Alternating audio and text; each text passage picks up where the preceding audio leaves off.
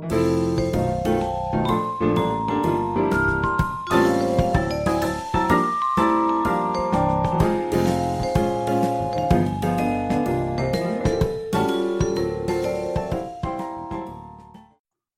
and welcome to our catch up episode of Cinematic Adventures, where we don't have real topics, but we are just going to cover everything that we saw uh, this year. That's a really short episode considering the year's two weeks long. We are covering everything we saw last year. I saw tons of movies, but I find most of them uninteresting. Yes, because you will watch literally anything. You're the Mikey of movies. I don't know. You probably have no idea what that means because I just realized again, you're Australian. In the US in the 90s, we had a commercial that it was for cereal, I think, and it would come on and there were these like there's a super picky kid. It was like three brothers. Two brothers would eat most things. One brother was like super picky, and there was a cereal that Oh my the God. other brother. I don't think I'm gonna like it. Like Mikey. Yeah. Like at eight years old, I I found a picture of him. I that I had that exact haircut, probably at that exact time if it was the nineties. possibly. Um, so they give the kid the cereal, and he's just like down in it. He's like hoovering it, and they were like, "Mikey likes it." so It's very upsetting how much I look like Mikey. you are Mikey. You are the cinematic. You are the cinematic version of Mikey. Congratulations.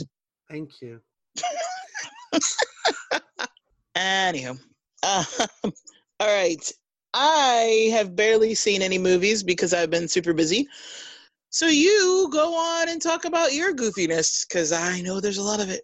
Okay, so at this point, uh, in like pretty much between 2017 and uh, now, I have been like full in on finding any movie that I could. So 2019 has been an interesting year. I can't remember anything I've seen. um, but I have-. Mhm. uh, but I have uh, Letterboxd, which uh, tracks my movies for me. So thank you, that website. Still hilarious that you call it Letterbox D. It's because if I let, call it Letterbox, uh, Letterboxd, uh, I'm definitely going to lose the D uh, at some point, and people just call call it letterbox.com and then just get mail, I guess. You're a dork. Mhm. Speaking of mail, you gotten any mail lately? Uh, yeah, I got a DVD called um, The Vampire Lovers, which I think, if I'm right, is about gay vampires and is not a porn. I wanted to make sure that both Uh, those things were correct. Alrighty. Hey, did you ever watch uh, Lucky Number Eleven? Nope. That is month now. I, Okay. lo- I lost track of that. Uh, it's on my shelf, but I'm like, oh no, I haven't seen it. I saw all the other ones. Mhm. I'll watch it as soon as we're done. hmm Okay, so what movies do you remember? Okay, so I've seen so um I have my stats up. I have Oh. seen 271 movies this year. Last year. Last year. Fuck. I'm not I'm just gonna say in 2019. okay. In 2019, Movies, that's good. uh-huh, 271 movies. Um I have uh the a lot of them are short movies because I watched stuff from the 1800s because I was sick uh for one day uh on the no for one week I was sick between uh the 15th and 21st of January and I saw 43 movies from the 1800s because they were just easy and short. so you cheated to get to that number. Okay, I see how you are. yeah, I cheated. I don't care. So when I was your age, I was watching. Let's see, how old are you now? 26. 26. Mm, when I was 26. Yeah, I was probably still doing it. Yeah, yeah, I was. Um, I saw. I was down to about a movie a day back then. Yeah, because when I was in my teens, I was watching three to four movies a day every day. Um, I have stuff to do, and usually I don't. I, usually I can get. Th- I I watch um three uh movies a week unless I am very specifically aiming to watch certain movies. Ah, well, when I was a teen, it's kind of weird how I was able to do it. But so I was going to school. I had um because I'm thinking about like when I was like 18, 19. It's strange, but I went to school, I went to work, and I still did it. So basically, like I didn't sleep. I just when I basically just like went from one thing to the next to movies. Like I either went to the theater and saw a movie or I went to Blockbuster. At the time I had the Blockbuster movie pass. So uh-huh. I would rent at least two movies from Blockbuster movie pass. But then I also physically went to the movies. So I didn't do things so like most college students would like they're in school all day and then they do homework all day. And that wasn't me. I would like be in school for like the two to four hours and then immediately like go watch a movie or hang out with my friends. And when I was hanging out with my friends, what did we do? We watched movies because uh-huh. I'm boring and like we don't do anything else pretty much.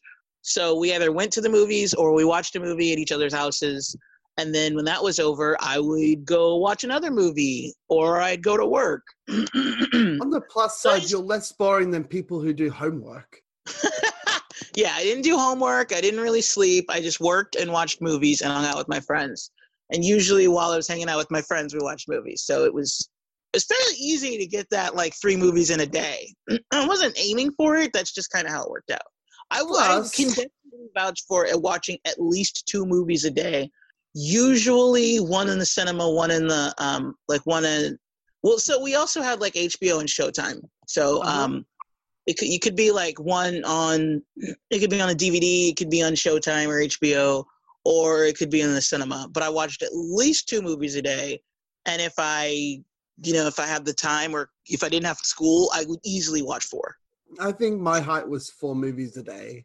That's when I had nothing else to do except avoiding homework. But that was in primary school, so most of those movies are shit. See, I never really. I'm a bad, bad example, but I never did homework in high school or college. I remember in high school they were like, you're not going to be able to get any of that shit when you go to college. College is going to be so difficult. You're going to have to do homework. And then I didn't. for the record, for the record, I ha- fair enough. For the record, I have a list of movies that don't include the short movies because I was like, there's no way she's going to let me get away with just having a bunch of short movies. So I have, uh, so I have 183 movies that I saw this year that aren't short movies. Hmm. Last year, but okay. Um, so God of the fucking damn it. of those movies, which ones have you not talked about uh, already?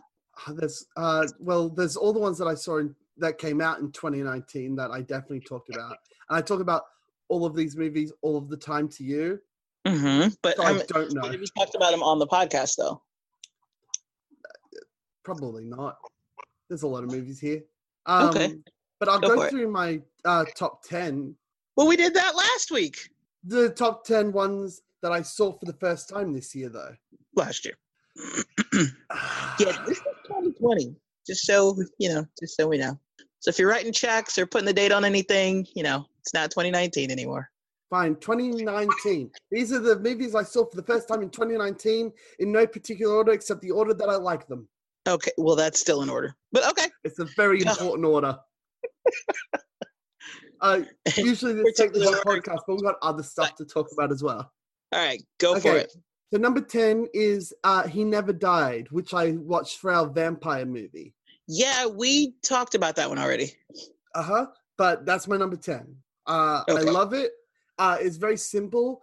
Um, the story is this guy is immortal and he's probably a vampire, but he's definitely um an a fallen angel and he's from the Bible or something. Maybe. I thought he was. Isn't that what you said? Yeah, he's definitely Cain, but like, did the legends? It was he from the Bible, and then the story came out around him, or was this, or is he just like Cain? It's never made clear, but he's definitely probably Cain or a vampire. Okay. Uh, that's my number ten. It's really interesting uh, hard to explain, really fun to watch. Gotcha. Um, what we do in the shadows. Favorite comedy. It's a great comedy. I love this. I think I should put it higher on my list, actually, but I'm not going to because we've already started. okay. Again, we talked about it on a vampire episode, but it's just so fucking good. I can't emphasize enough how much I love what we do in the shadows. Just thinking about it is just so funny, and it's just got a really good heart to it as well. You can tell Taika Waititi is was going to make interesting and fun movies, and then he makes uh Thor Ragnarok and the, the Nazi one, Jojo Rabbit. Jojo Rabbit. Yeah, I love those. So it, it shows his start, and it's a, a hell of a start. So is he one of your favorite directors now? Uh, he's made three fucking spectacular movies, but I want at least two more before I can say Okay. favorite director. He's definitely the best director of the decade. I'll give him that. Okay. That's interesting. Um, hey guys, do you want uh, to know where uh, Joker stole all of its all of its good ideas, uh, but uh, isn't weighed down by all the shitty Batman crap? King of Comedy. yeah, that the- didn't anybody. Watch that instead of Joker. I mean, to be fair, the director admitted that he straight up took half of the half of the idea from King of Comedy and Taxi. That's true. In that case, don't watch Joker. Watch these better movies. All of the good stuff that's in Joker, eh, they just copied from those two movies. So fuck it. so angry because I did like Joker, and then I realized just how much they copied from um from King of Comedy. I'm like, oh fuck you. That was the best scene, and you t- stole it directly from this. Okay, so then my question is, had you seen King of Comedy and Taxi before you saw Joker? Do you think it would have changed your impression of it? Oh yeah, because I would have been, I would have immediately hated it instead of retroactively hating it. okay. So do you think it stole or pays homage? Because the director Stole. seems to it pays It homage. paid homage in so much as look at this cool stuff that we did from tech from King of Comedy and Taxi Driver.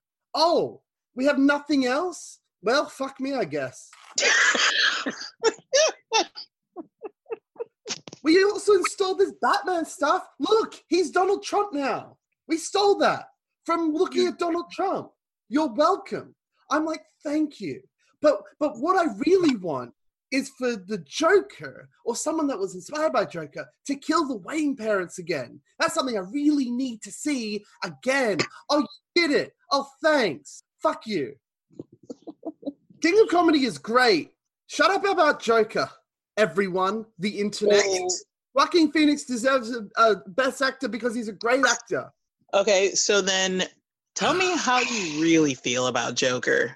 I thought it was fine. Because a lot of Next- people have seen both King of Comedy excuse me, and Taxi Driver, and then they saw Joker and they loved it. Yeah, that's because they're like, oh, look, it's a superhero movie doing what better movies have done.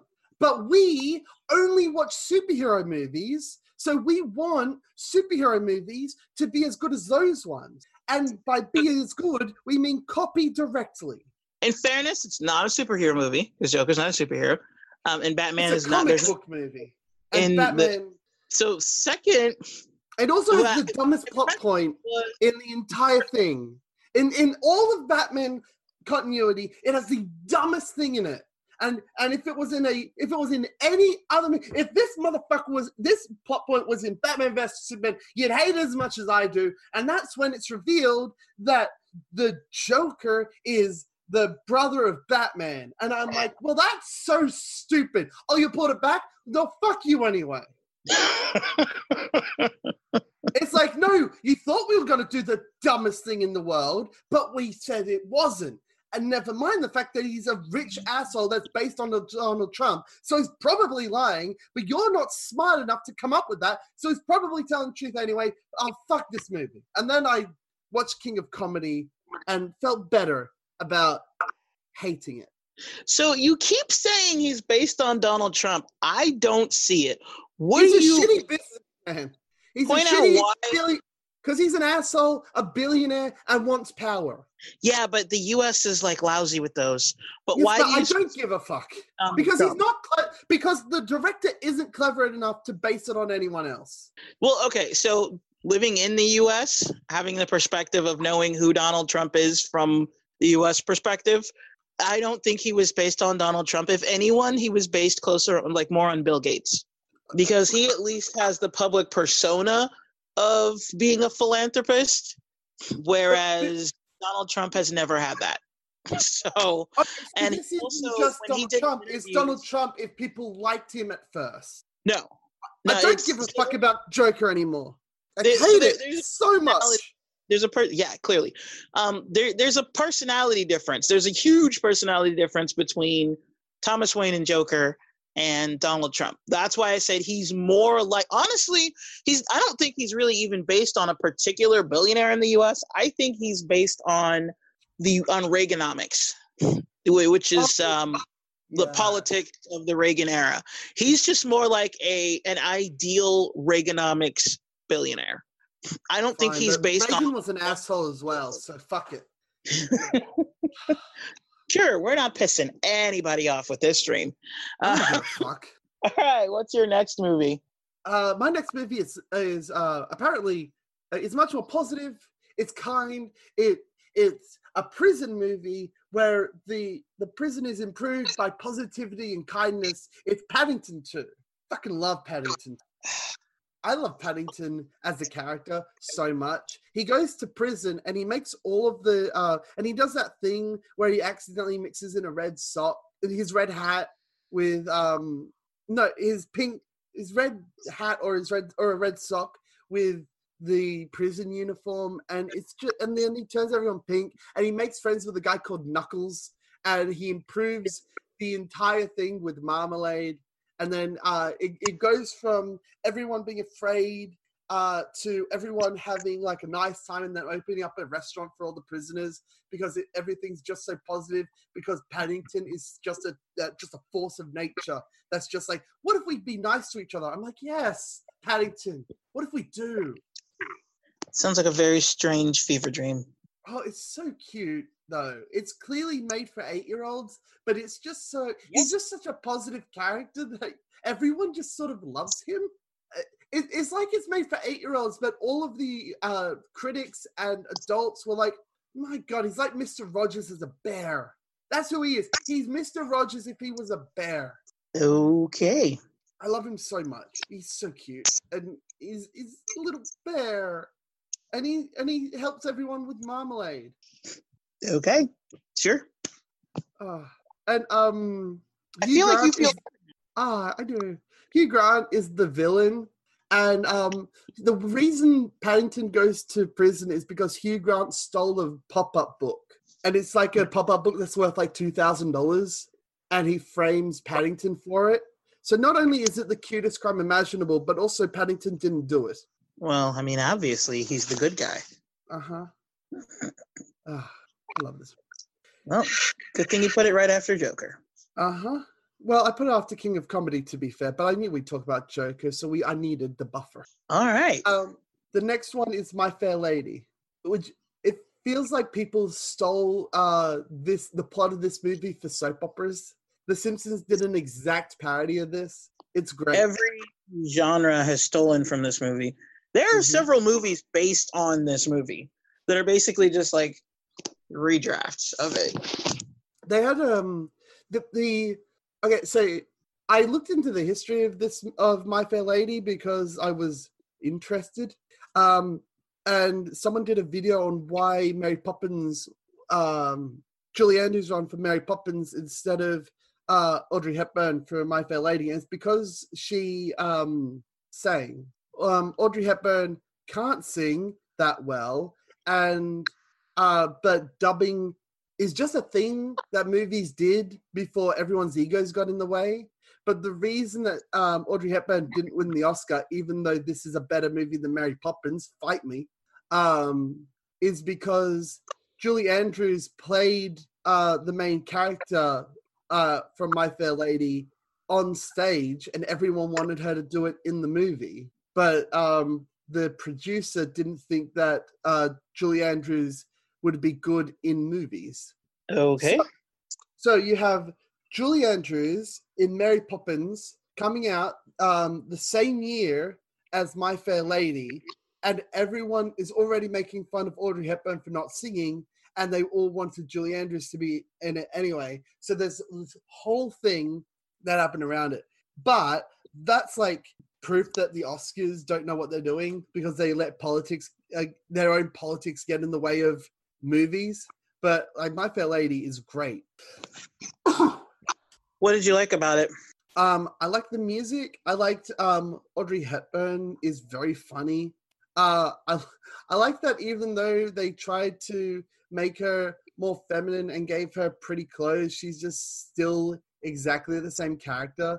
There's a great scene where she tries to be prim and proper when she's at a horse race and just breaks because she's like, "Oh, come on, you twat" or something. I don't know what she said, but it's very funny. And also, the message of the movie is um, not to change people. That people, it's just fine. Who cares? Um, I, I, I mean, I've seen it, but I, I, I saw it like years ago. But I, I remember when I was a kid watching it. I was, I don't even remember how old I was, a little girl. And I have this weird thing where if I watch a British movie, I will pick up a British accent. It's accidental. it happens. But this was the first time that I like all I did it not intentionally, but like I started singing, not singing along, but like saying along to it. So you know when uh, Doolittle is talking to her, and she's uh-huh. like, "The rain in Spain falls mainly in the plain." I kept Which repeating I, that. I, I heard that song sung in so many different contexts, and I had no idea where it was from for years. Well, it's not not the song, but when she just when she kept saying it over and over again, and so I was at some point I was just like talking, like I, I was watching, and I remember sitting on the couch repeating it, and my sister was like, "No, no," and I was like, and she's like, "You are walking around this house with a British accent for the next week. Knock it off." Uh, fun fact. I was like saying it out loud with her and like trying to get the proper accent. she was like, "Stop it." That's just funny. I, I do the same thing. Um, someone asked if I was American because I'd been watching a ton of American shows and I picked up on the on the American accent, and I'm like, I don't want to sound American, so I started watching a ton of British shows to pick up on that accent instead. Interesting. So yeah, that was fun. so yeah, okay. I, I, I do the same thing. It's very fun. Alrighty. Next. Uh, Cats Don't Dance. Uh, it's an animated Warner Brothers show uh, movie about cats uh, that is uh, basically Zootopia if they were actors and there was humans in it. So there's this little girl, she's about eight, and she's the villain, and she's hilarious. It's one of the funniest villains. You have some great dancing. It's basically exactly what I wanted cats to be. And as soon as I saw cats, I saw this movie again. I'm like, this is how you animate cats by making them sort of humanoid. Hmm. Yeah, the funny thing about Cats is because it's been a musical on Broadway for like 100 years, right? And um, I remember going, like, I heard about it and I was like, well, what's it about? Every single time I've asked this question, this is the answer. I'm like, well, what's Cats about? And they're like, well, cats. I'm like, yeah, I know, but what's the story? And they're like, well, it's just about cats. I'm like, what? And every single time, I'm like, what's it about? Nobody can really explain what it's about. And it's now we see anything. It's not about anything. It's about a series of introductions. The, the um, because everybody has said like, no, this is this is what it is. It just it's okay apparently if you see it live because you're not expecting a plot. And I'm like, nope, nope, I can't do that. Mm-mm.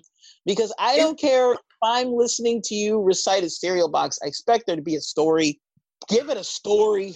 Just yeah. pretend but there isn't one. Apparently, in the musical, there is no story. It's literally just a bunch of cat introductions, and then the only storyline there is is that they want to die. And it's like, what? I can't believe that that's the plot. I can't believe the plot is that they want to die. Anyway, Cats Don't Dance um, is about this cat who wants to be an actor, but they the like the only parts for animals are the like you don't get lead if you're an animal because then cats would, might happen And so, So, are you sure that that cat wants to be an actor and not die and get sent up in an air balloon or in a like um? to die when I saw that movie. I empathize with those cats. Oh. okay, go ahead. Cats she's like, don't- I want to die, and I'm like, I get it. I'm watching cats.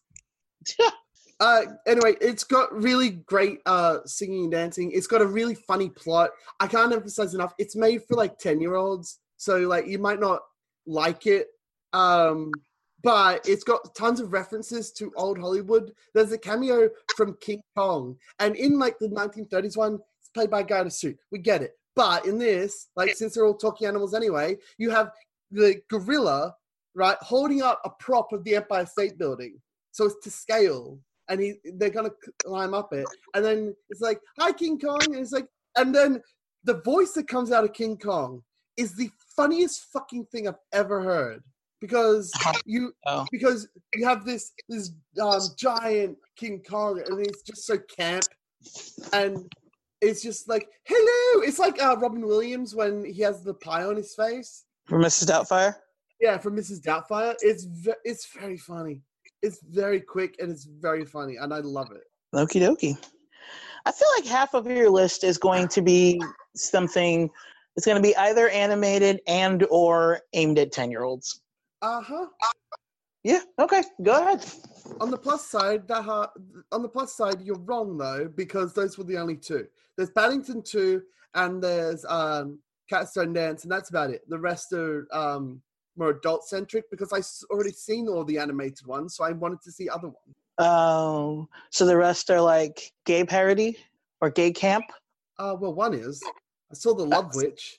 Yeah, but you've talked about this like nine times. Talk about something else. to you. Okay, but not on the podcast because the Love Witch, the Love Witch is great, right? It's made by a real witch. A real witch made it basically about herself, and it's about her. And um, And it looks stupid. it looks fantastic, depending on how much you love camp. Yeah, like I said, stupid. Very campy, very lovely. I love it a lot, and it's very funny. It it looks like it's it was made in the '60s, but it wasn't. But that's not the bad part because like who cares? by people from the '60s. Clearly, the bad part is it's stupid. You've only seen the trailer. and I don't need to see the movie. First of all, the trailer was like a miniaturized version of the movie, and it's not just me that thinks that. Every comment that I saw, and because I saw it on YouTube, every comment was like, "You basically just watched the movie." They were like, "There's there's only just filler from that, but it's pretty much the movie." I, And I'm I like, kinda- "Yeah, that's pretty much how the tra- like the way the trailer was designed." Because this is like a 20 minute trailer. It felt forever long. But it was like a microcosm of the movie. It's like, here's a taste of the movie. Do you want to see the whole thing? And I was like, no, I'm good. I don't need to have seen that. I love But that's it. just It's- me. You loved it though. So good. I love it so much, and it has a 95% on Rotten Tomatoes. So m- everyone agrees with me. Everyone. Yes, because Rotten Tomatoes I don't care about Rotten Tomatoes. I'm just playing. The metrics by which we all agree. Especially since it's the Love Witch, so the only people that re- bothered to review it were ones that seek that um were seeking it out. exactly, because normal people like me have never heard of it, and for good reason. I love the Love Witch. You haven't seen it, um, This is true. probably all for the- good reason. But like, the- I all- don't care. I, I can't emphasize enough how much I love camp and how much this works. Because Here's the thing. I, I don't- also another thing is not only is it camp, but like my my best friend basically throughout the entire year has been getting me to watch stuff about witches. Okay. Essentially, this is the only uh, not- Your best 2019 friend. only year where I would have um, watched Love Witch. It worked so well. So here's the thing I don't hate camp, but camp to me has to be a storytelling device. But do you know the key part in a storytelling device? The story. You got to tell a story. So that's the whole. It, it, it's also Yeah, the fact that like I'm a big character guy. I don't really. storytelling. It's got. It's all about the story you're telling. I it's don't about- care about story as long as the characters are good. If the And characters are bad, the story's bad. Just by This going movie- by the 40 minute trailer and each time i say it, it's going to get longer.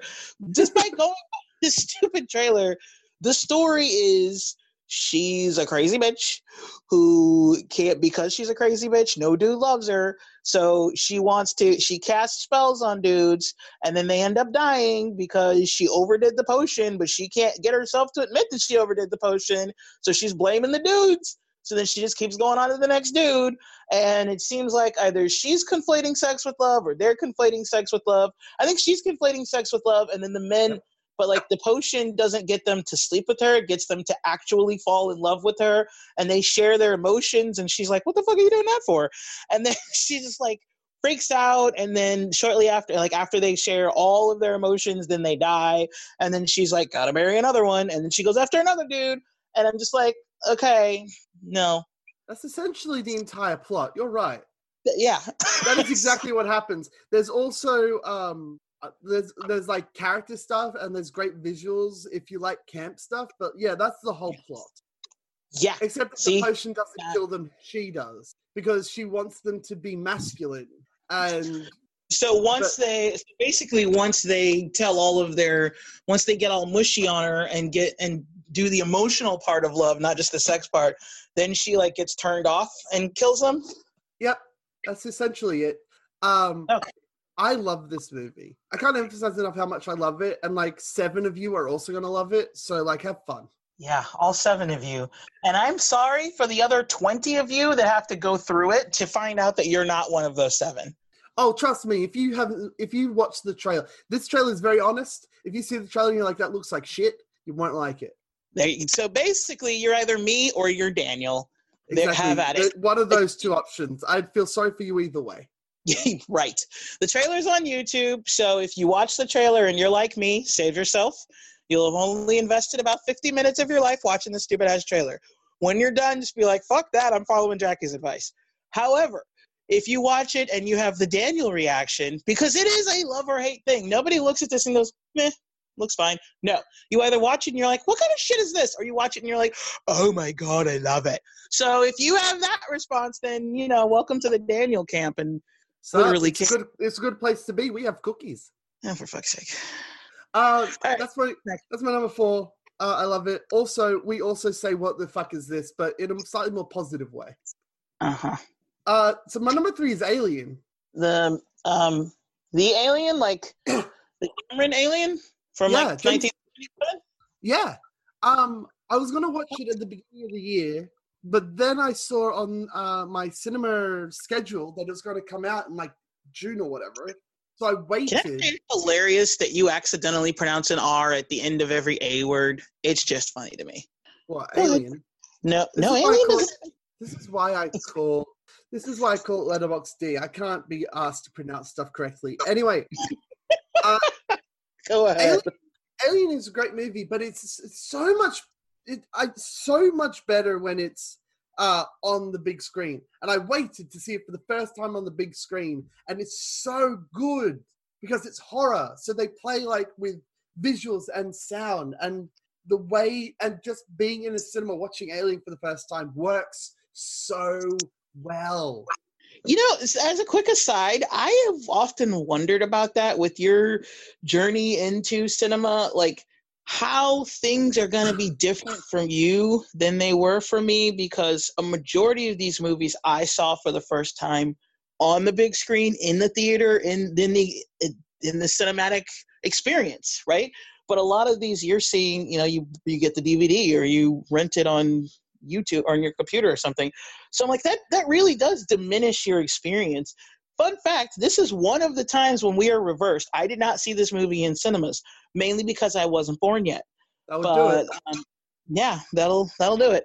Um, I first saw this movie. This is uh, this is my first ever horror movie. I was a teenager when I saw it. I was at my aunt's house, and it was on TV, on like regular TV, and um, it might not have been TV, regular TV. It might have been HBO. I don't know.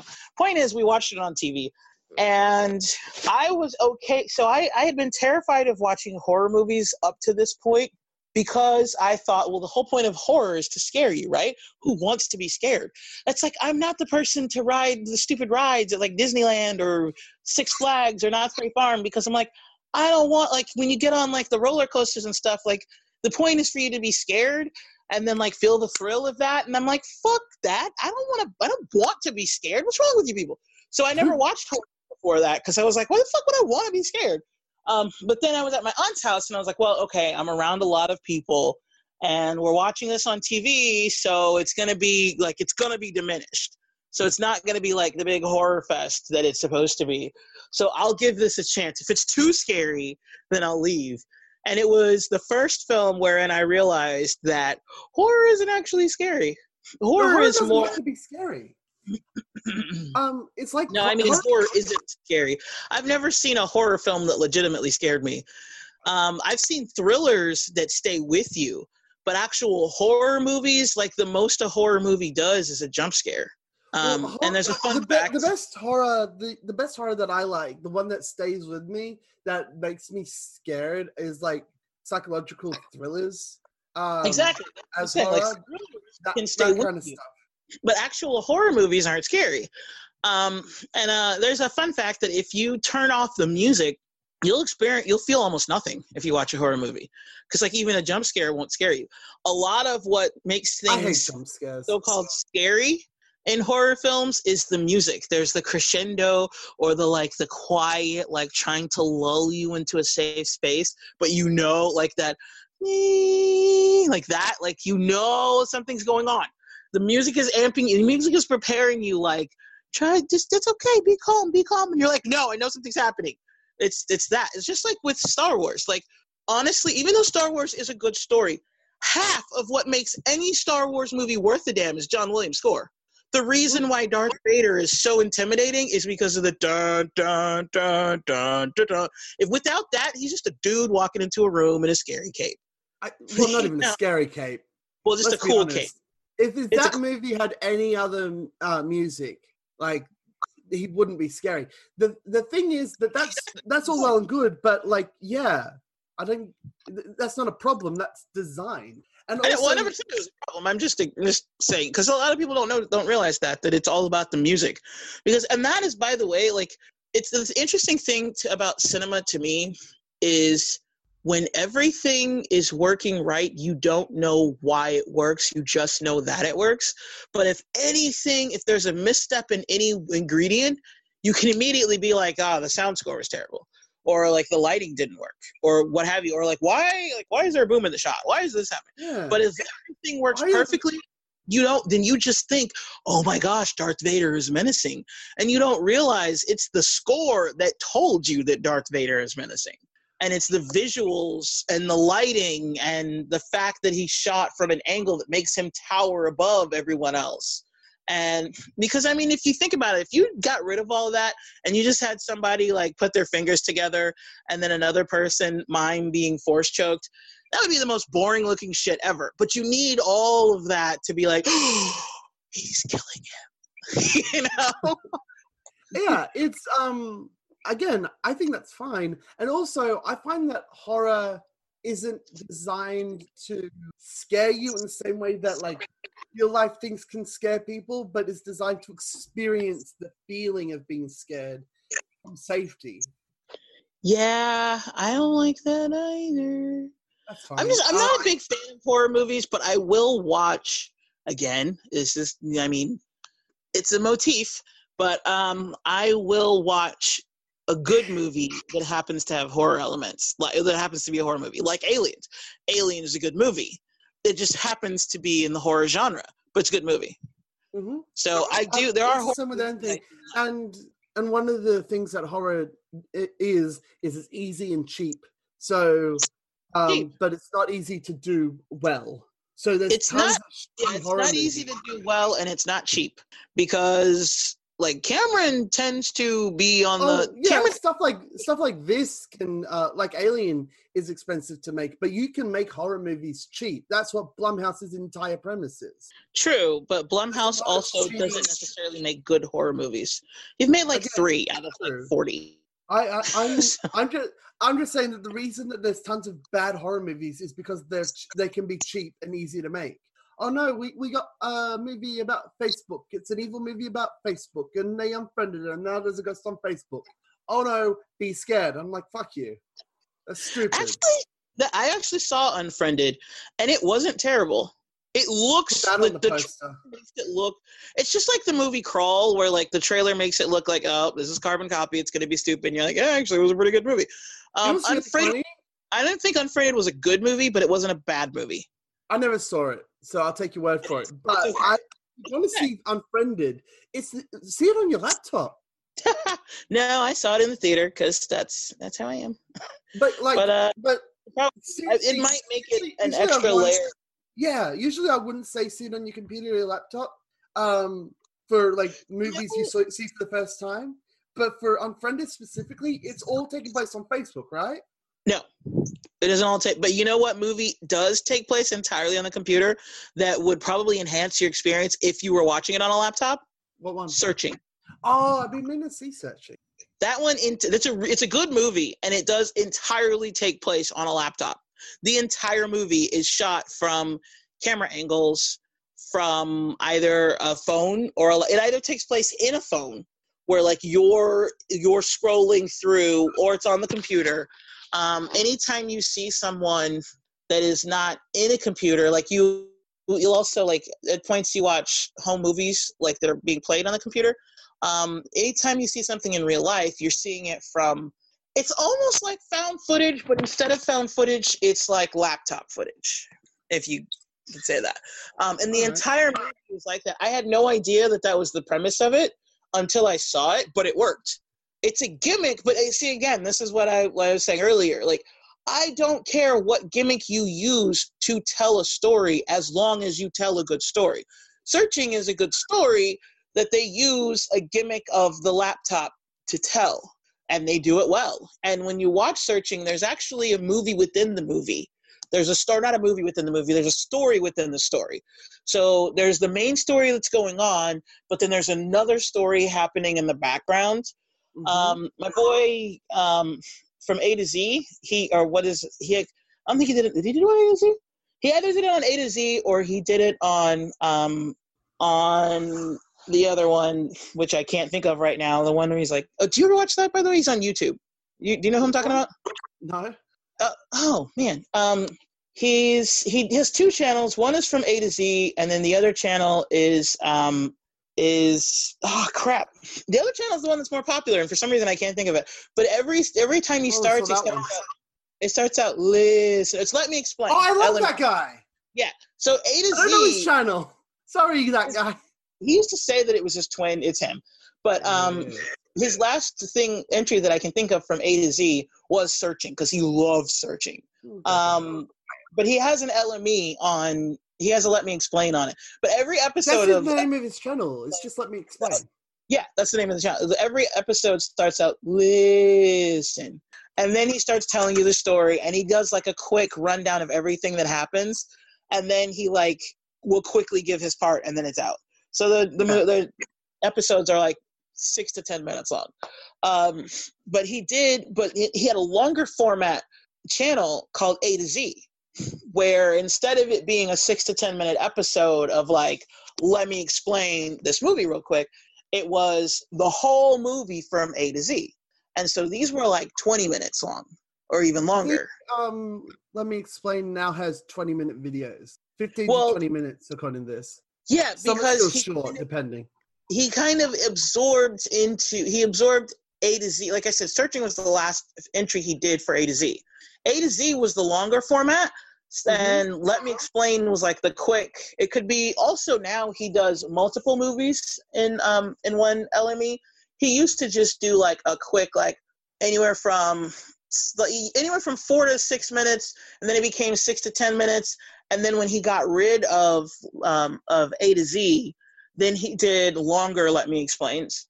And then he would start doing like three movies in one let me explain Cool. so um because i remember he did like and he did i don't remember all three movies but one movie was um little. He went for he went from one movie to the next to the next and there was a like a thing that tied them all together as to why he did all those movies and then he just explained you know what he liked about them and then it ended. Um but yeah he used to have the longer format a to z and on a to z i think the last one was searching which was really good. I had already seen it in the theaters because again i watched the movie and then go watch the youtube videos about it um and it was when you watch his A to Z on searching, you see that there's a movie within a movie, which is pretty good. Which wait, did searching come out in 2018 or 2019? It was Um, 2018. I don't know.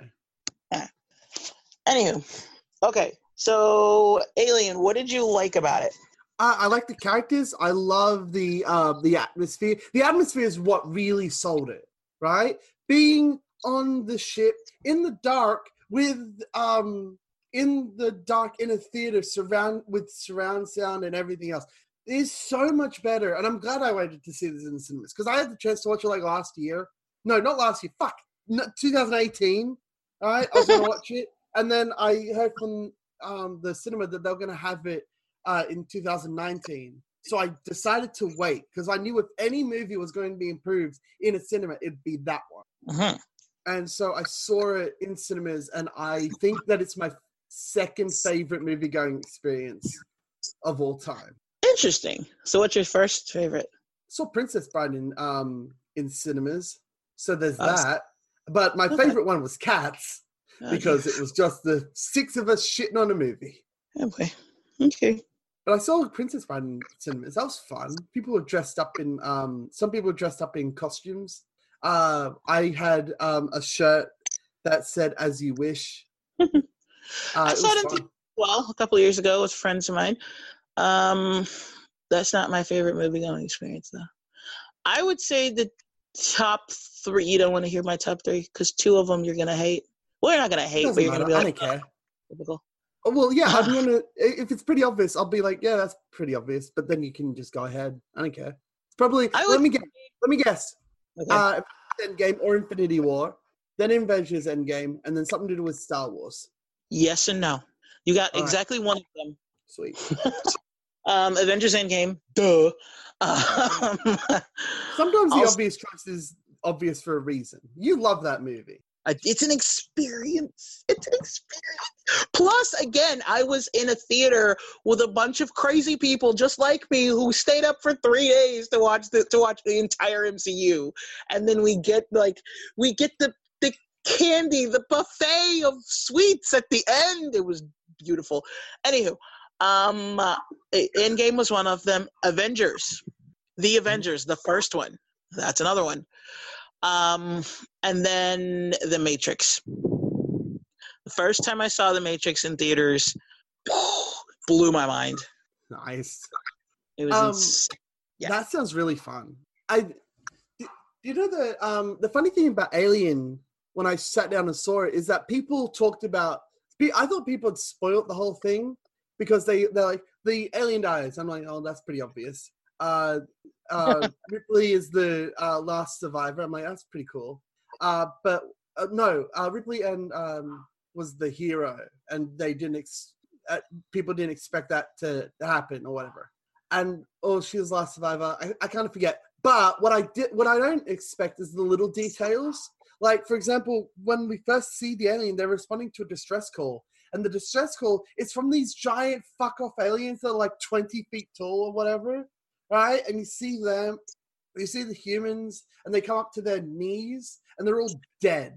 So you're like, oh fuck! If these guys are, uh, all got killed by the alien, then then the humans are going to be screwed. It's a great way. It's a great setup for like the entire plot, Mhm. and I like that. Um, so to me, horror is great for like for like adding to other genres. Like a straight up horror movie, I usually don't like because again, I don't get scared by horror. It's fine, um, but like if that's your goal, I need something more than that. So to have this sci-fi story around it um, really helps and elevates it. Mhm. Um, and I, but I like how it builds tension and how these humans are massively outmatched. Uh, Indeed. And the atmosphere, the atmosphere, man, really helps. And I saw the trailer for it like years ago, and it's my probably my favorite trailer. I don't remember the trailer for that. The trailer's great because it's just the egg starting to open up with the light, like the, on the poster, and then you get flashes, and then you have the the like the alarm sound, and then hmm. the there's like flashes of images from the movie, but it's mainly just the egg, and it focuses on the egg with the light coming out of it, and then just says alien, and I'm Hmm. like, that's a great trailer. Yeah. Yeah, the trailer came out before I did, so I like watching Anyhow. old trailers because they, um, unlike today, they don't spoil anything except when they do. Uh, Castaway, Castaway, you piece of shit trailer. What the fuck's wrong with you? I don't remember the trailer for that.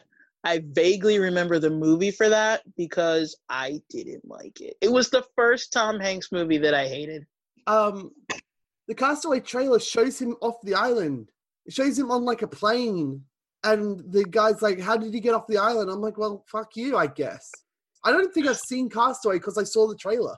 I, okay, I remember what you're talking about now, but I think the reason why it was okay is because before you see the movie, you don't know if that comes before he gets on the island or not. No, but he says, "How did you get off the island?" Oh, yeah, okay, then never mind. That Yeah. that is dumb. Yeah, it's a shitty trailer, and I and I haven't seen Castaway because I saw the trailer, and I'm like, I know he gets off the island intellectually, but you didn't have to show it. Fuck you. Here's the deal: we could do an entire episode of just ki- of just like tra- the horror, the worst trailers, like Oh trailers that tell too much, or um, my like I don't like trailers that say too much, but I hate trailers that. There, there are two types of trailers I hate. One is the ones that like basically tell the movie, you know, like the one for the Love Witch, which is like, hey, do you like watching this? Do you want to watch it with more minutia? Watch the movie. Like not why. I've just seen it. I've just seen the, the, whole. lo- the Love Witch works because like it's really weird uh, imagery, and as long as and Does it? Does it? yes, Yeah. it works. You'll hate it. I won't. Exactly. I love it. Ex- Also, also, I didn't see the trailer until afterwards. To be fair, okay. I saw Fair. um someone. I saw um someone analyze it uh in their show. They analyzed the entire movie, and I so I came in knowing exactly what was going to happen because I wanted to know. And plus, it wasn't available online, so I spent like forty dollars on the DVD. Oh hell no! See, mm-mm, no. I wanted Anyway. it so badly. You're so strange. The other trailer type that I absolutely hate is the trailer that makes you think it's one thing and then you see it and it, the movie is nothing like the trailer misled you to believe. And they intentionally are misleading you because they know you're not going to go see it if you think that it, if you knew what it was about, you'd be like, that's stupid. So the trailer's Yeah. like, ooh, this is going to be good. Come watch this. Every Matt Damon movie lately. Suburbicon is the absolute is the worst. We can get on the trailers later. Okay, we Let's have go more on shit. to Train Fighter. I got Okay. two more movies. What other what other um movies did you see last year that you would like to discuss? Um, I saw a movie. I saw a film called "This Is Not a Film." Oh, for fuck's sake! Wait, look, you may have heard of it, but I haven't described it on the on the thing. It's for other people. I know, but I feel oh, like you constantly talk. Okay, so for That's people, because I. That's because I've Oh. wanted to talk about on the trailer for, for on the podcast for ages, and I've never had a list that fits it.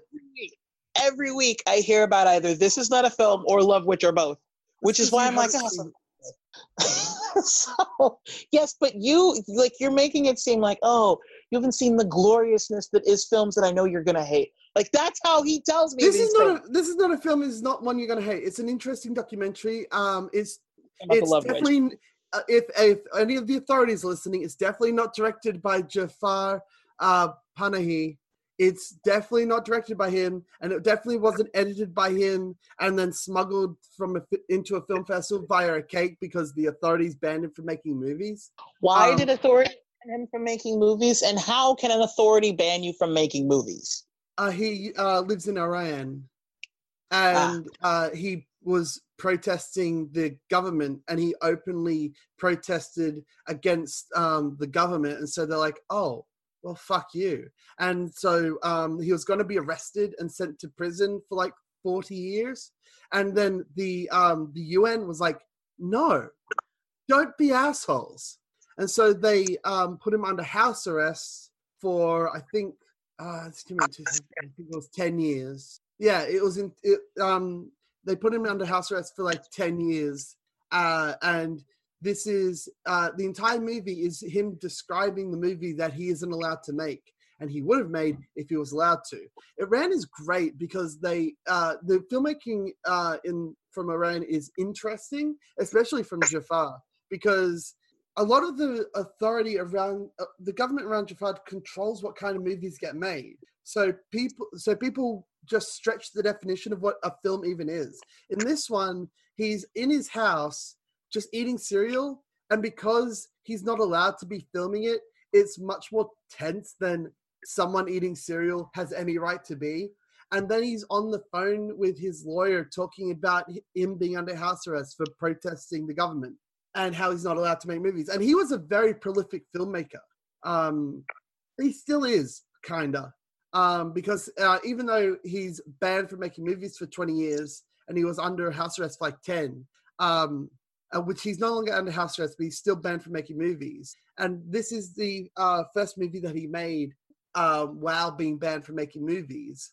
Uh, and he's made two others since then. He made a movie called Taxi, which is him uh, using um, a dashboard cam in order to film people as he drove them around, and then he edited that together to show how um, to show life in Iran, and it's great because it's all real and he's weaving it together to tell um to tell the story of Iran. He made uh his so this movie is him in his house explaining how uh, so um so he's make so he's making this movie technically um he's not making it which is the point. He's not making this movie. It's his friend. His friend is the one making the movie. And if his friend sort of puts holds a camera in his presence as he's just chatting about stuff, nothing in particular, just stuff, then that doesn't count as a movie. And it's all about him going through all these loopholes in order to try and make a movie and then put it on a USB stick and smuggle it into a film festival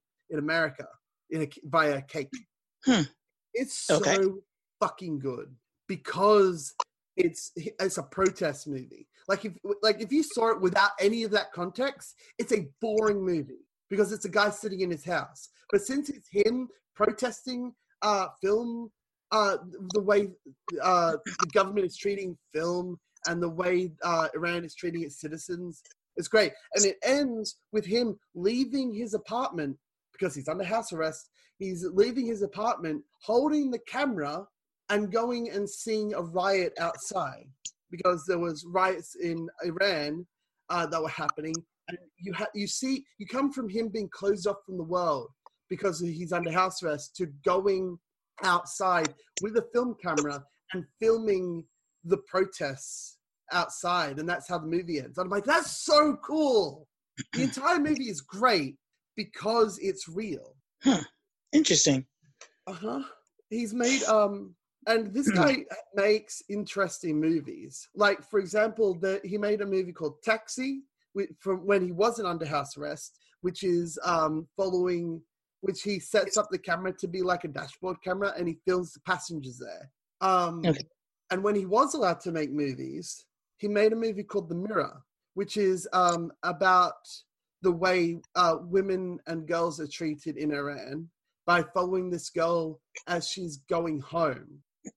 then, uh, and he was going to show like her trying to get on a bus and how um, these simple tasks are terrible for women in Iran, Mhm. uh, and they have to be escorted by um, by their dad or their brother or whatever Mhm. and he he was making a movie about that. And then the act and then and it's a, it's a fine movie. But then the actress quit. The actress quit the movie halfway through the um like a weekend because um she's she's like nine and didn't like it. And her aunt was there. And he's like and then um jafar like to go went to realize that she was still mic'd. So, with the permission of her aunt who was there, they just sort of followed her home, and so it showed how hard it was for um, for her to be uh, a woman in Iran and try and doing the simple task of just getting home and following all the sexism around that around her, but also because she quit and he went guerrilla style to try and get the movie done, it feels more real because it is. That's his genius. He's my favorite director of the decade. But like You- most of his movies didn't come out this decade. Well, yeah, because Taika Waititi's movies actually came out this decade. Like, like this one was made in '97. He's got two that came out this. Uh, one that uh, he he had one. Uh, this is not a film came out in 2011, and the other one came out in 2015. But most of his movies came out before this decade started. But like, he's great, and, and more people need to see his movies. Okay. But they're really hard to find in Australia. It's probably it's super easy for you because you're an American. You have everything. Wow, painting with a broad brush. Yeah. Not really. Remember, there was that Australian film that you wanted me to look up, and the U.S. was like, "What's Australia?" So That's because that's because like the one Australian film I asked you to uh, um, look up is an indie movie made produced by my aunt and was distributed in Australia. So that's literally the like the worst kind of circumstances. I just thought that you Mhm. might get lucky. Mm-mm. No. Apparently, not a single copy left Australia. Nope, I I doubted it. Um, there's another one, and I asked her about it. There's another one she did, and I'm like, "Do you have that one? Because it sounds really interesting." She's like, "No, I don't think anyone has it." So she produced another movie that like no one has anymore because it aired on TV once or something. Huh. So that's annoying. I want I want to see both of her movies, but I can't talk Alrighty. about her movie because she's related to me. I mean, you could. Yeah, but what if You I don't like talk about it? it. if I if I like it, no one will trust that I'm not biased because I'm because I'm biased. And if I don't like it, then that's going to make Christmas awkward. okay, so then, for your sake, don't talk about it. But see, I would have, I have no kind of qualms about that. I'm just like, yeah, yeah, well, that made a shit film. But I, on the other hand, like my aunt, and if I and Well, I whether or not whether or not I like her movie is irrelevant to um the fact that I like her cooking and I don't want her to burn anything on purpose. Okay. Um, yeah, different family dynamics. Um, okay, so what's your next film? Uh, my final film, the best movie that I saw this year, is Orson Welles' movie called F for Fake. Okay. Uh, this is not his last movie because technically his last movie was um, well, technically his last movie was in 2019. So thank you Netflix for having me um, not say that his last movie was Trans fucking Formers. Thank you for that. Orson Welles? Orson Welles was a voice was the voice of um, the planet that ate the Transformers. What? Yeah, in like uh nine in the cartoon one in like the 80s. I don't believe that at all. Look it up. He died in 1985. There's no way his last movie came out like last year.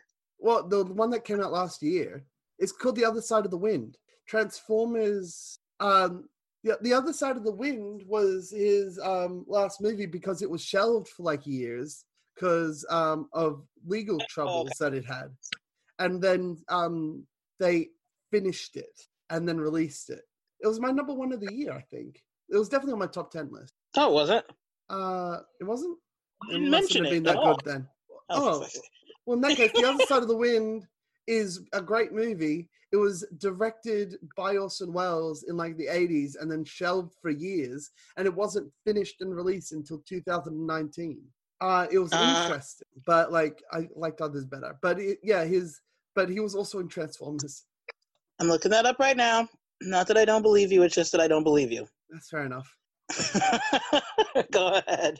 Uh, so F for Fake is um, he's making a documentary, a documentary with air quotes about um, about filmmaking and the art of filmmaking, and he's like everything I say from now, uh, from like for everything that I say for uh, the next hour will be truthful, and then like an hour and but the movie's an hour and um how long is it? The movie is 89 minutes. So he's like for the next hour uh i'll say everything completely honestly and then for the next hour he says something truthful and then he just makes up this story about this uh about this woman that he knew and it's his wife but he makes up a new story about her and it's like that was an hour and 10 minutes ago, etc. So the, that story is a complete hogwash. And it shows um, that movies lie and and the art of filmmaking is the art of lying. Indeed. Okay. He's, he's a fucking phenomenal director. I've seen a lot of his movies, not Transformers, um, but I saw like other ones that he did. Okay, um, so I this up, and technically, the last thing he did was an evening with Orson Welles, The Golden Honeymoon. He was a narrator. Um, the last movie he played in was Someone to Love. He played Danny's friend in 1987. Yes, he was in Transformers the movie in 1986, but that would not have been his last thing. Good for hmm. him. we don't we don't want Transformers to be his last thing. Technically, his last thing was Someone to Love as Danny's friend. Works for me. At least it wasn't hmm. Transformers. Having not seen it, it looks really dumb. But okay, to to that to that point, it's not the transform like when you say transformers i think of the michael bay universe. This is like the 1980s cartoon transformers. So it's not like you know how i'm like animation is not a movie? It's it's technically transformers the movie but it's it's the 1980s cartoon for like 90 minutes. Look i as much as i'm like tr- animation is a movie i'm not gonna fight you on fucking transformers. That shit's a toy commercial. It's okay first of all you were not born in the 70s and you did not grow up watching the 80s version of the Transformers, which was awesome. That's and second fair. of all, a second of all, I still don't think that it, that animation is a movie. I think it's just an extended cartoon, which is why to me, even though technically it's Transformers the movie, I don't count it as a movie. It's just a longer cartoon. So, um, so yeah, so in my mind, either way, it's not his last, but it, it still wouldn't be his last because he did like three movies after that. Fair enough. Um, so yeah, those are those are the best movies I saw this year. Holy shit, Leonard Nimoy was in this. I really have to check this out. I have a feeling I've already seen it, but I was a kid and didn't realize like who any of these people were. Peter Cullen is in this. Yeah, I gotta check this out.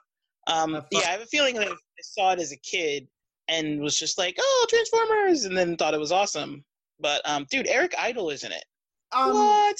The, There's some uh, big names. Leonard Nimoy. My favorite cameo is um, not Leonard Nimoy. Uh, Leonard Maltin. Fuck. Uh, Leonard Maltin was uh, was uh, did a review for Gremlins and he said that it was terrible. And so for Gremlins 2, they're like, "Hey, do you want a cameo?" And he's like, "Sure, I don't care." So he had a cameo uh, in in Gremlins 2 where they murder him as he's reviewing their movie. Yeah, it's probably for the best. Okay, so the trivia is this was the final film that he he filmed. mm-hmm. So it's not the final film released from him, but it is the final. It is technically his final film. Yeah, it's the final film he made. I the the one that I was talking about, he filmed like earlier, but like it never got released. And there's a yeah. there's a, there's a documentary that came with it that explained how much everyone hated Orson Welles in the industry. Oh yeah, everybody hated him. Well, I mean, he was an auteur. Nobody likes him because mm, yeah. he was a bit of a dick, but he did it. He did it well. Okay, so oh, for fuck's sake! Oh, I just spilled water all over my. Oh no! I like so okay. as we go, I write down what we say so that I can make the um, I can make the posts for social uh-huh. media and I just spilled water all over everything you just said. No, Anyhow, it's all nonsense anyway. Yeah. So come on. okay, so is F is not a F for fake your final film? Uh, yeah, it's on my top ten. Uh, it's it's my favorite movie that I saw this year. I think it's brilliant. I have bad movies I saw this year. I need more coffee. oh the best movie I saw this year was Jojo Rabbit. Yeah. I've seen two. what was the other one? I forget. Was it Cats? Oh. It wasn't Cats. I saw that last. So what was the second movie? I'm curious. Um, two. uh, what did I, I see know. thus far this? What did I see thus far this year? It doesn't That's matter. What question. did you see last year? I, we can go through bad movies after you do your best ones. Okay. Um, well, I'm I didn't separate mine like you did. You did like a top ten. I literally, as you were talking, just scrolled through AMC and Regal and went, I saw that. We didn't talk about that. I saw that. We didn't talk about that. So just a list of movies that I saw that we didn't talk about. Fair enough. That's my list. It's not like there's no arrangement. There's no like this is the best and this is the worst. It's just these are things. I definitely these are movies. want you to um to change now. you we did start this with I'm the person who never did homework in college. Uh huh. So- and I'm the one that has a tab with all my stats up because I got Yeah. Letterboxd specifically because I didn't want to make another spreadsheet. Like I had, I Um, grew, I grew up tracking all my movies and just making having hundreds of spreadsheets, and then thi- and then I discovered this site. I'm like, oh, thank God for that. Yeah, I can't remember the last time I logged in the letterboxd and I never like update it. so it's like, according to letterboxd, I think I've only watched like maybe probably maybe 50 more movies than you and we all know that's nowhere close to accurate. That's definitely So- true. Yeah. so um because I just I never I never think about it. I don't I don't know, I just don't. And then I'll just sit there for like what'll happen is like one day for like an hour, I'll just go through and be like, Oh, I've seen this, I've seen this, I've seen this. And that's how I get like all the entries. I don't go like I'm not like you. I don't go to the movies and then come home and go on there. I don't ever think about that site until someone like you is like, Hey, here's a list. And then I'm like, oh. And then so like most of the time I just look at your list and I'm like, all right, whatever, fuck off. And then sometimes I'll be like, Thanks. I should I appreciate it. it. No, I mean like I don't go on the site like for as me. I just look at your list and then like I'm done. But then there are So you're not telling me to fuck off, just the site. no, just I just fuck off is what I'm saying. Like I, I look at your list That's a Like- lot better. like- like for example, you gave me your Christmas movies. I was motivated to go on there because I was like, "What the fuck is this?" Like you gave me your list of Christmas movies, and it was just like it was like four good ones, and then just like a litany of shit. And I was like, "What the Mhm. no?" So I was motivated to go there to give you a decent list, which you promptly was like, "You know, fuck off. I'm gonna watch the movies I want to watch anyway." So That's true. I do like watching terrible Christmas movies. Anyway, what's Yeah. on your what was the best movies you saw this year? Are these all from 2019? Okay, so yeah, again, unlike you, these aren't best or worst. They're just they're movies that I saw in 2019 that we didn't talk about on the podcast. Okay. There's only 30. Um, so um, I'm just gonna mention some, and then I'll, you know, if you have any questions, then I'll get into the plot. But uh, yeah, um, so the obvious one, Star Wars: Rise of Skywalker. Um, I did not see it opening weekend. I knew I wasn't going to see it opening weekend. I, I intentionally didn't see it opening weekend. Because of all Um, people.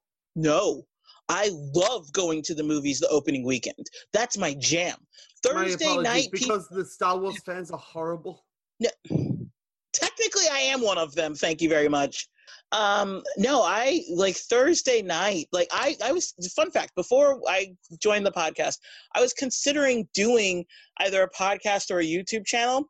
And um, if it was a podcast, I was going to call it something about Thursday nights, like the Thursday night movie club or something like that. Because for me, because in the U.S., so movies are technically released on Friday, but they're actually released on Thursday now. So like even when you look at the date, it'll say whatever the Friday is, but then you can always see it on Thursday. And then Okay. Wednesday movies, like they're they're Wednesday release movies, which are they're not as frequent. Um, usually that's like comedies in the summer or something. Now you can see those on Tuesday. So movies have kind of like, and they do this to beat the box office. It used to be the box office was Friday to Sunday, and you didn't know the numbers until Monday. Now the box office is Thursday to Saturday, and you can get the numbers on Sunday. Okay. so, um, so Thursday, the Thursday night crowd. That's they're my homies. I'm one of them. Um, I love watching movies with. That's that's the thing. That's what made the movie experiences so awesome. When you can watch the Avengers with which again I, I saw it in a, in a marathon. Um, but if you can watch a movie with your crowd, like we all are here to see this movie because we love this genre of film or this particular series or what have you. When you can see it with your people, it's like being home. It's like I mean, it's it's like that's your family. That's where you that's where you fit in. For me, Kevin Smith described that when he he's got his uh, movie on a roadshow tour, and he's like, it's like going to church when you're both the uh, the pastor and Jesus. Exactly. That's exactly what it's like for me because like for other people like they talk about their family and i'm like yeah that's cool my family sucks i don't I don't give a damn. so everybody's like, "Oh, I want to go like be with my family." I'm like, "I want to be alone." so, but for me, seeing a movie in the theater with other movie people, people who specifically want to watch this film and go on this adventure with you, that's my family. That's home. And so I love that. So no, it's not that I didn't see Star Wars um, in theaters opening weekend because of that. I intentionally didn't see it opening weekend for other reasons, which I won't get into now. but okay. um, oh, all that yeah, build up. Let's, let's just say I wasn't. That too, um, but mainly because I didn't. I really didn't like episode eight. I wasn't when you I saw episode episode eight. Holy shit! If only we had a Star Wars month where you could constantly talk about that. Um, did you listen to the Star Wars month? Because you, the Star Wars month was about you discovering Star Wars. Yeah. I said very little about Star Wars. It was very, It was mainly you. It was mainly you just constantly getting in sexy space pirate as much as you could. Look, he's a sexy space pirate. See, that's what's that Star Wars month was really just an excuse for you to repeatedly say "sexy space pirate" and then for you to rant about how much you hated the prequels. The prequels suck so hard. Do you see What's what I mean? that was that was it. Um, did you end up liking Rise of Skywalker though? Rise, oh, you, yes and no. Okay. Um, I had a, a somewhat unique experience about it. About it in that before I went to see it, I listened fully in all of the leaks and it turns out the leaks were accurate. Um, all of the leaks, well, not all, there. There was one main series of leaks which basically told you the entire movie from beginning to end. And hearing the leaks, I was like, "This is gonna suck. This is stupid. I don't want to see this. This is terrible." But then, so many people who had the same thought process I did with the, the Last Jedi. So here's the thing: um, I didn't really go into this in during Star Wars month, so I will do it now. Um, just really quick. When I saw the Last Jedi, I my if you want to know my reaction, watch Jeremy Jahns. He has two videos on. Um, he has one video on the Last Jedi, and then he has another one later where he talks about like the state of Star Wars. And that's exactly what happened to me. When I first saw The Last Jedi, I walked out of it the same way I did Interstellar and Age of Ultron. And that is it at the time you don't know like when I walked out, you you feeling when people are like, "Was it good?" Like, how was it? And you're like, "I don't know." Like you just because you can't say it was bad, but you can't say it was good because you can't quite put your finger on it. You're like, I don't. There's something. I'd see it again. And so, but you want to err on the side of good. So at first you're like, yeah, sure, it was good. And so you're like, yeah, but it's like a very tentative good, like, yeah, it was good. And then, but you can't put your finger on on what you actually feel you're like, I don't know why. Like, I don't, I don't know why I can't just say it was awesome, but I also don't know why I can't say it sucked. It's just like it's in this gray area, right? But you uh-huh. definitely uh-huh. you feel something, you just don't know what. And I, I, felt that way with Age of Ultron. I felt, but when with Age of Ultron again, because I am who I am, I saw it at the end of a, a marathon. That was the longest one to that point. Um, it was 11 movies and like two days in the theater and I thought it was just sheer exhaustion. I was like, oh, I was just, I was too tired. But then after seeing Endgame, I was like, no, that movie sucked. Like, it's just, the Age of Ultron wasn't good. And that's why I felt that way. Because again, with Interstellar and with this one, after the first viewing, you're like, and I can't, I don't know, I can't put my finger on it. And then after the second viewing, you're like, okay, these are the parts I liked, and these are the parts I didn't like and the parts you like you realize like the more you think about it the more you ruminate on it the more it really it stews the more you realize the parts that you liked are more aesthetic. They're visual their scale their scope they're they're the part of filmmaking that has anything to do that has everything to do with filmmaking that doesn't have to do with the story. And the parts you didn't like had to do with story. So it was actually the last jedi that made me realize it was it's the it's interstellar and the last jedi that made me realize i'm all about story because if the story's not there, all the rest of it is just a beautiful disguise. And I call them beautiful disasters. That's they're, how I feel about most um, most movies these days. If you're basically competent, you can make it look good. Like um, uh, there's a movie called Strange Magic, and it's made by George Lucas. Because and he called it Star Wars for Girls, and I'm like, this. Oh no. Um, and there was this review. There's a, there's this review of it. I didn't see it because what the fuck would I see it? Uh, but there's was this review where she went into it so hard, and her basic one is like, um, this movie proves that you that making uh, animated movies look good is so easy that it can be done by a meth head in a drug dealer's basement. Okay. She hated that movie. Alright. She went into that movie with sock puppets. She's like, here's exactly why it sucks. And then she used sock puppets in, to describe what the plot was, and it wasn't good. It was her worst movie of the year. And I'm like, I'm not watching this. But at the same time, I don't think, because I don't think it's the kind of interesting bad that I like. I think she just went into it really and was really funny. So I watched her review about five times, but like that movie sounds really boring. You're like, I'm not gonna watch the movie. I'm just gonna watch your review of the movie enough times to make it the length of a movie. Yeah.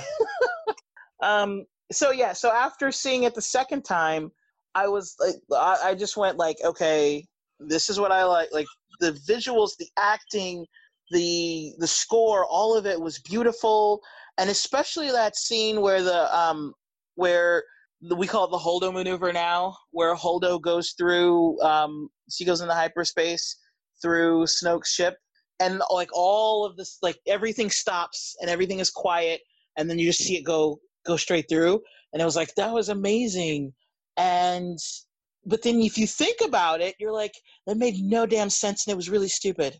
But if you look like just the experience of watching, it was like, wow. And then your brain clicks on and you're like, that didn't make any damn sense. Like that that I- just made this, this like exact thing, this exact thing happened with Crimes of Grindelwald. Like all the Harry Potter fans were like, uh, came out of it and we're like, this is great. And like we're back at Hogwarts and uh, Jude Law is playing Dumbledore. It's awesome. What's the movie about? Oh fuck, I don't know. Some shit, something shitty. Something shitty. I love it. Something shitty. Uh, and and like you know how you're a story person, I'm a um a character person. In Crimes of Grindelwald, the characters sucked. Um, so neither of us were happy. I was I didn't mind Crimes of Grindelwald because it was okay. It was eh, it was all I, right. I Um, guess that like when you're investing your uh, a lot big chunk of your entertainment uh, into Harry Potter, and you have an it's all right movie, you're like, no, fuck you, make it great, like the books. Yeah, well, see, with you, you have you're contrasting versus a story, the um versus like canon. I don't know canon. I barely remember the eight Harry Potter movies I saw before, so it, I'm like, whatever, it's fine. it's okay, sure. Um, It but was a with, good one. um, That's the main thing. after after really looking into the Last Jedi and realizing, ah, this is what I didn't like about it, and everything I didn't like about it had to do with story. I was like, you know, it would like when you think about it, it's not actually a good movie. And when you break down the story, you're like, that's really stupid. Like it's it's dumb. And then um, and then like the more you think about it, the more disappointing you disappointed you are. And then you realize, like, nah, yeah, this not movie not only breaks canon, it actually ruins the canon that came before it, including the holy OT. I'll just call it that, um, including the OT. And you're like, what the fuck? Because like, if the things that happen in this movie can happen, then why didn't that? And like, you go back and you're like, yeah, that doesn't like, no, stop it, stop breaking canon. And so, so yeah. Um, and then when last when when I heard of when I heard the plot of Rise of Skywalker, there's some more of that. There's some more canon breaking stuff. And I'm like, why? Why are you trying to ruin the OT? And then other things, but it was like that wasn't that big a deal because it was just like little. Well, not really. It kind of is, but whatever. We're gonna go on. We're gonna move on. anyway, Can we please so move on? You've got other movies, right? So what basically what happened was I got my rage hate out on Rise of Skywalker before I went to see it, Uh-huh. and um, and then I finally at first I just wasn't going to see it because I thought it sounded so stupid, but then enough people were like, "Oh, it feels like Star Wars," and if you didn't like the Last Jedi, you'll probably like this, and I was like, "But why? Like why?" Because I knew what happened, and I'm like. What would make me like? Why would that be okay? Because of the things that happen in Rise of Skywalker. And then one day I was curious enough, I was like, fuck it, I'm gonna watch it. So I went and watched it, and I understand exactly why everybody said what they said. It does feel like Star Wars. Of all of the non OT movies, including the prequels, including the sequels, this movie feels the most like a Star Wars movie. If you're if your head canon of Star Wars is the original trilogy, then Rise of Skywalker feels the most like a Star Wars movie. So I get it. Um, I get that. And then um, I still thought all of the decisions made that I thought sucked when I heard the leaks. Like, yeah, they were still stupid, but I was saw it coming, so I wasn't surprised. Um, so knowing the plot of this movie made it a better experience because I wasn't angry when I saw it. Like I got all the rage anger out, and I was just able to just sit back and be like, all right, well, that's the thing that happened. Um, but I have to admit, had I not heard any of the leaks, had I gone into this trailer blind like I normally do, like I went into Endgame trailer blind. I wanted when I saw Infinity War, I was like, I don't even we don't need a trailer. We're all coming back. Just release it. We're all gonna show up. um, so I went into Endgame knowing absolutely nothing, and I loved it. I went uh-huh. into Rise of Skywalker knowing every last frame that happens, and I was like, yeah, it was okay. And I have to admit that if I went into this trailer blind, I would have hated it. So really? I get why some people love it. I mean, I get why some people hate it. Um, I don't. I haven't seen anybody who. Uh, what that I you think? I would have hated it?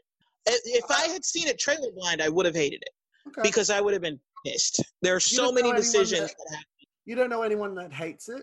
That, oh no, I do know people that hates that hate it. I don't know anyone that loves it.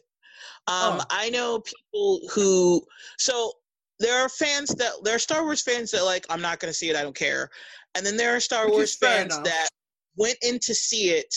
So here's the deal: you've got so the the fandom is broken, right? It, you've got right. the the people who love the Last Jedi and the people who hate the Last Jedi. The people who love the Last Jedi hate Rise of Skywalker. Uh, a majority of them, not all of them. I have seen people who love the Last Jedi and they like Rise of Skywalker, but they don't like the fact that Rise of Skywalker pissed on the Last Jedi, which it does. It absolutely. I don't does. like that. It like as every... a concept, I don't. I don't like that. Like as a concept, I think that if what I wanted and what you obviously want was them to have a plan, and they admitted yes. that they didn't have a plan, so it would have been better then. But I yes. would have liked it if, like, the only thing that from Last Jedi that I think they should have kept and like they can keep like well, don't say it. Don't say it. If you say it daniel if you say it the rest of this podcast is going to be me going off on it. Don't say it. Don't say it. Because Fine. if you guys if you say it i will i will bring a, I if you say it this will turn into my version of the star wars month wherein i go through all of the seven previous movies to prove why you're wrong if you say it i know what you're going to say and if you say it i will do that so uh, say that you're. We don't have time. What do you got next? Okay. Um. So what else did I see? I saw a Bombshell, which is a thing that happened. Um. I didn't really know much about Bombshell. I just saw. I didn't even see a trailer for it. Honestly, I just saw the um the poster, and I was like, all I knew is it had something to do with Fox News, and it's about just a bunch of women that worked at Fox News. Turns out it's about um, it's about them firing the guy who was like the he was like the number two behind or he's technically was the number one behind Fox News. He didn't own it, but he ran it. Mm-hmm. And um, he was shock, shock, sexually harassing all of the women. And he hired all women who looked identical because he wanted, he thought women were nothing more than props. And what? Fox did that? I'm so um, I didn't hear what you said. What did you say? I said, "What? Fox News is it? Is run by assholes." I'm, I'm surprised. The Fox News of right? all place. Yeah. So it was just it it it happened. They make up stuff to um like there's a character. There are two characters that don't actually exist in real life oh, that they created that. to kind of make it seem more palpable. And they just they. So here's the thing, like. if I talk about this movie, it's going to get political because like the people that it's that a political it, movie. It, it is the people You're that it covers are political. The people it covers are objectionably terrible human beings, but not just the men who or man specifically, not just the man that they're attacking, but also the women. Eh, there's no good person in this movie. Everybody, like in real life, the people that they're portraying in real life are horrible people. And it's like you just I can't give a shit about them because I'm like, no, I know you're a racist asshole. I know that. I've seen you say the things. I know it. So I don't care about you. You know? And it's just it's hard to get into because you know, like you're watching it and so what they do is they create two people that are not real people that you can care about. But there so one of them is gay and another one is just this young uh Margot Robbie plays this young girl like young woman who is just she really wants to be the next Megyn Kelly. And she you know she's willing to sacrifice her beliefs and and her scruples to get into this. And and she's willing to give you know important men a blowjob in order to do, to get on camera. And she's willing to wear you know she's willing to show off her legs to be able to be an intern. And um so they have these two characters that you're you're basically like these are the two characters you're supposed to care about. To show that basic that like the, the main character well it's kind of it's a weird thing because there's not like one main character because it's like four main characters. And two of the main characters are real women and they're horrible. But in the movie they're like you're trying to see the sympathetic side but i'm like i don't care because i know like i've seen her say racist shit. I've seen her say homophobic shit. Like she's not a good person. Um, and so and it's like you're on this this show just promoting that. And then like one person had the nerve to be oh and then through the whole movie the whole movie it's like how dare you be a feminist? And they're like i'm not a feminist. And that's like feminism is a bad word when feminism really just means that men and women should be equal it's not this this myth of like oh women should rule the world no it literally just means that like we should be on a level playing field that's all feminism means and they're like, "Oh, I'm not a feminist. I'm not a. Oh, I, I, I would never be a feminist. I just believe that I shouldn't be completely so much under the. You know, I, I shouldn't be stomped on as much by men. That's like that's what they say throughout this movie. Like that's the whole. And I'm just like, this is such shit. And the only two redeeming characters are the two that are completely made up. There's a gay woman who's supposed to be working at Fox News but keeping it quiet and then there's the woman who befriends her and ends up having sex with her, but she's not gay.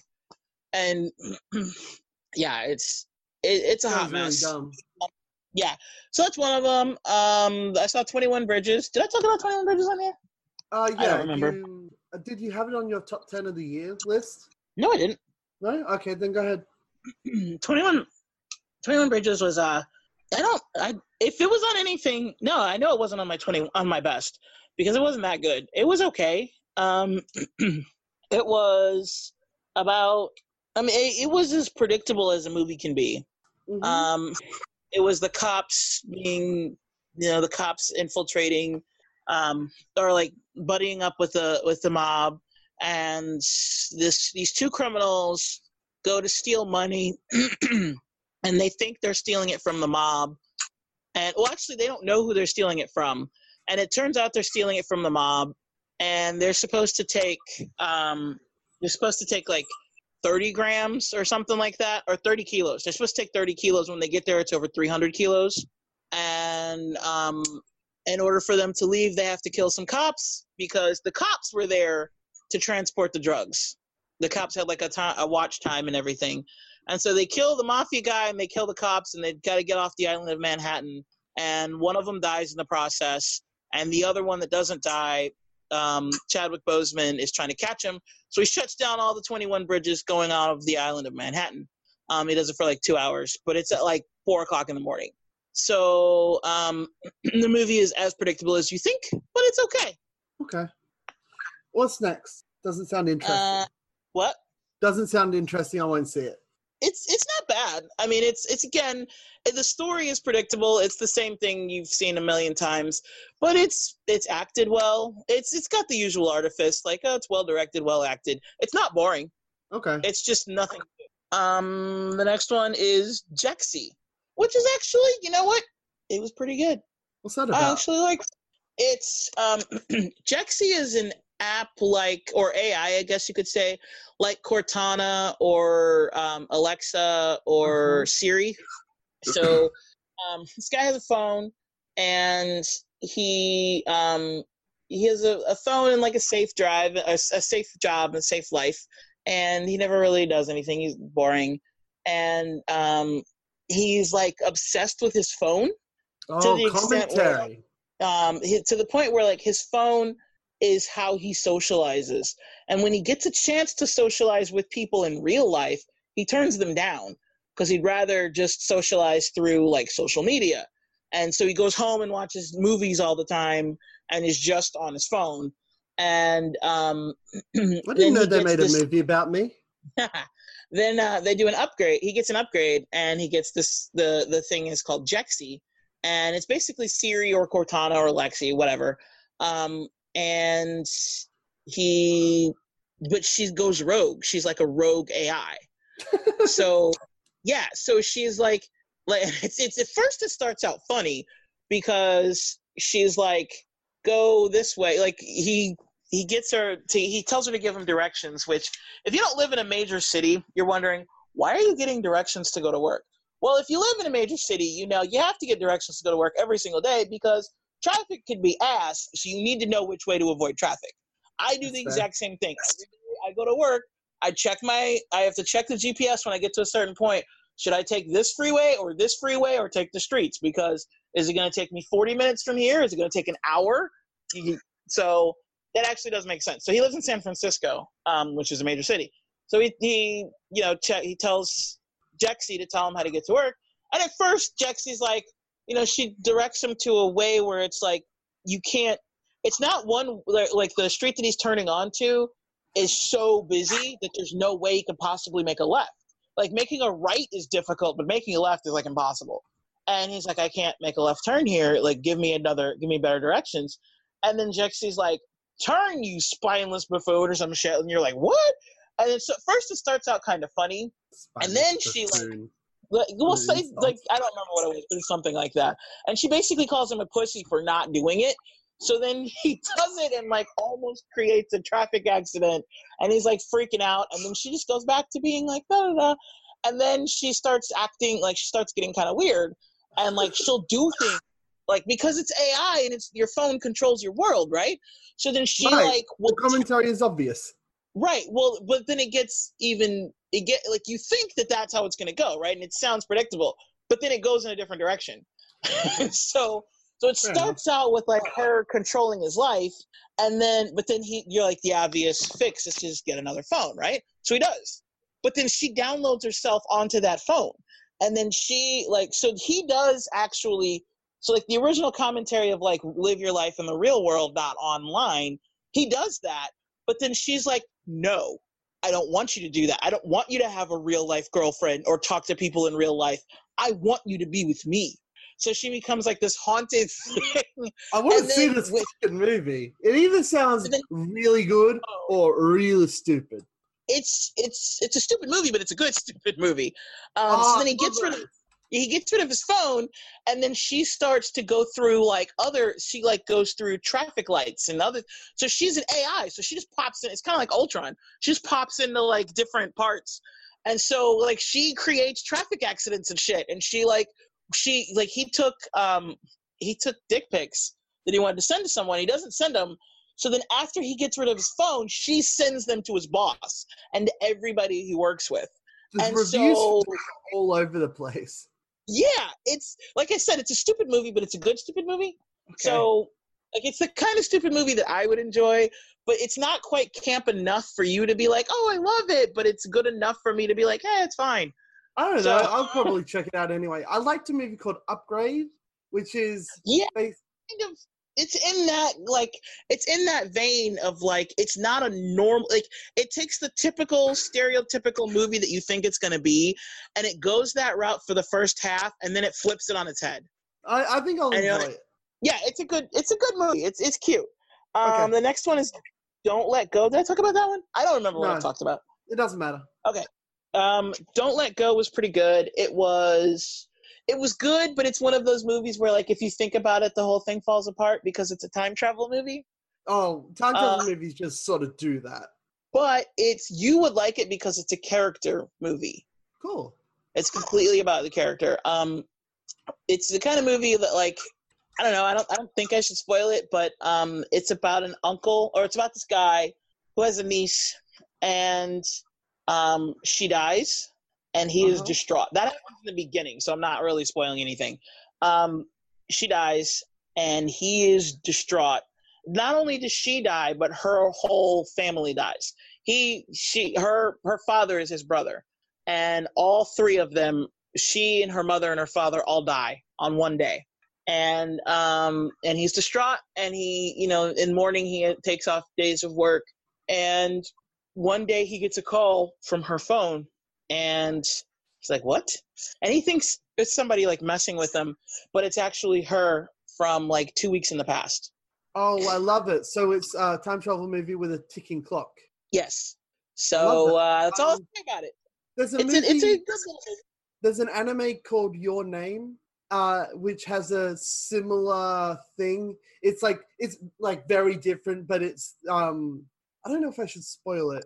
But go it ahead has- i'm never um if you want to see Your Name, uh just uh skip ahead a bit. Uh, but Your Name has the um is this body swap movie with these two teenagers in Japan. One's in Tokyo, the other one is in the middle of butt fuck nowhere, and um, they do uh, body, they do body swap, and then like sh- they want to meet up in the present, but like they they can't. They they can't find each other in the present, and she goes to Tokyo, and he doesn't know who she is, and it turns out that uh, time travel's involved, right? And so. sounds more like the lake house Yeah, but yeah, I was thinking that too. But turns out that it was like eight years ago, and guess what happened on that town eight years ago? There was a One fucking them died. asteroid. All of them died. There was a fucking asteroid. Like there's this star that's shooting by, and the whole thing's visually beautiful. But this this star broke apart and then just landed on this town and killed everyone. So he's like, "Oh fuck! I got to go to that town. I got to figure out how to time travel, and I got to save everyone." And so she then goes to the future, and she's like, "Oh shit! My town's exploded." So now both of them have like got to figure it out, and they got like an hour to like evacuate the entire town. It's real good. The the first half of that movie is like the romance and then building up their romance, and it's very lake housey. And then the second half just takes that turn, and I'm like, that's fucking awesome. interesting So it's got Um, both. It's so got the character stuff, and it's also got like the actual danger. um Okay, hi Jackie. It's um us from the future. well, you are future man. I guess that works. So here's the thing: we tend to talk for a long time. We need to stop doing that. But Wow, yeah, Yeah. but this ended up being three hours and twelve minutes, which is that's the edited time. that's the edited time. We talked for three hours and forty minutes, and I got it down to three hours twelve, and I'm like, I cannot get it down lower than this. Yep. So we're gonna do a two-parter. Yay! And then wh- while you guys are listening to the first part, or you've just listened to the first part and are waiting for the second part, we're going to learn how to time manage. It's gonna be difficult, but we're gonna pull through. Our cutoff must be two hours, but we should aim for like an hour and a half. Indeed. Yeah. Until then, um, you can follow us on our social medias. All the links will be in the description. And we're sorry. No, just come back next week and listen to part two. You know you want to do it. You want to hear what we have to say. We haven't even gotten to my terrible movies yet, and you were going to do. You were going to massively defend the one by DC. The kitchen, Yeah. Indeed. Gonna part two is going to start with the kitchen, and then I'm and then we're going to go forth and do exactly the same thing. But we won't know that it's that part, so like that'll be fun. all right, follow us on all the things and listen to us next week. All right, bye.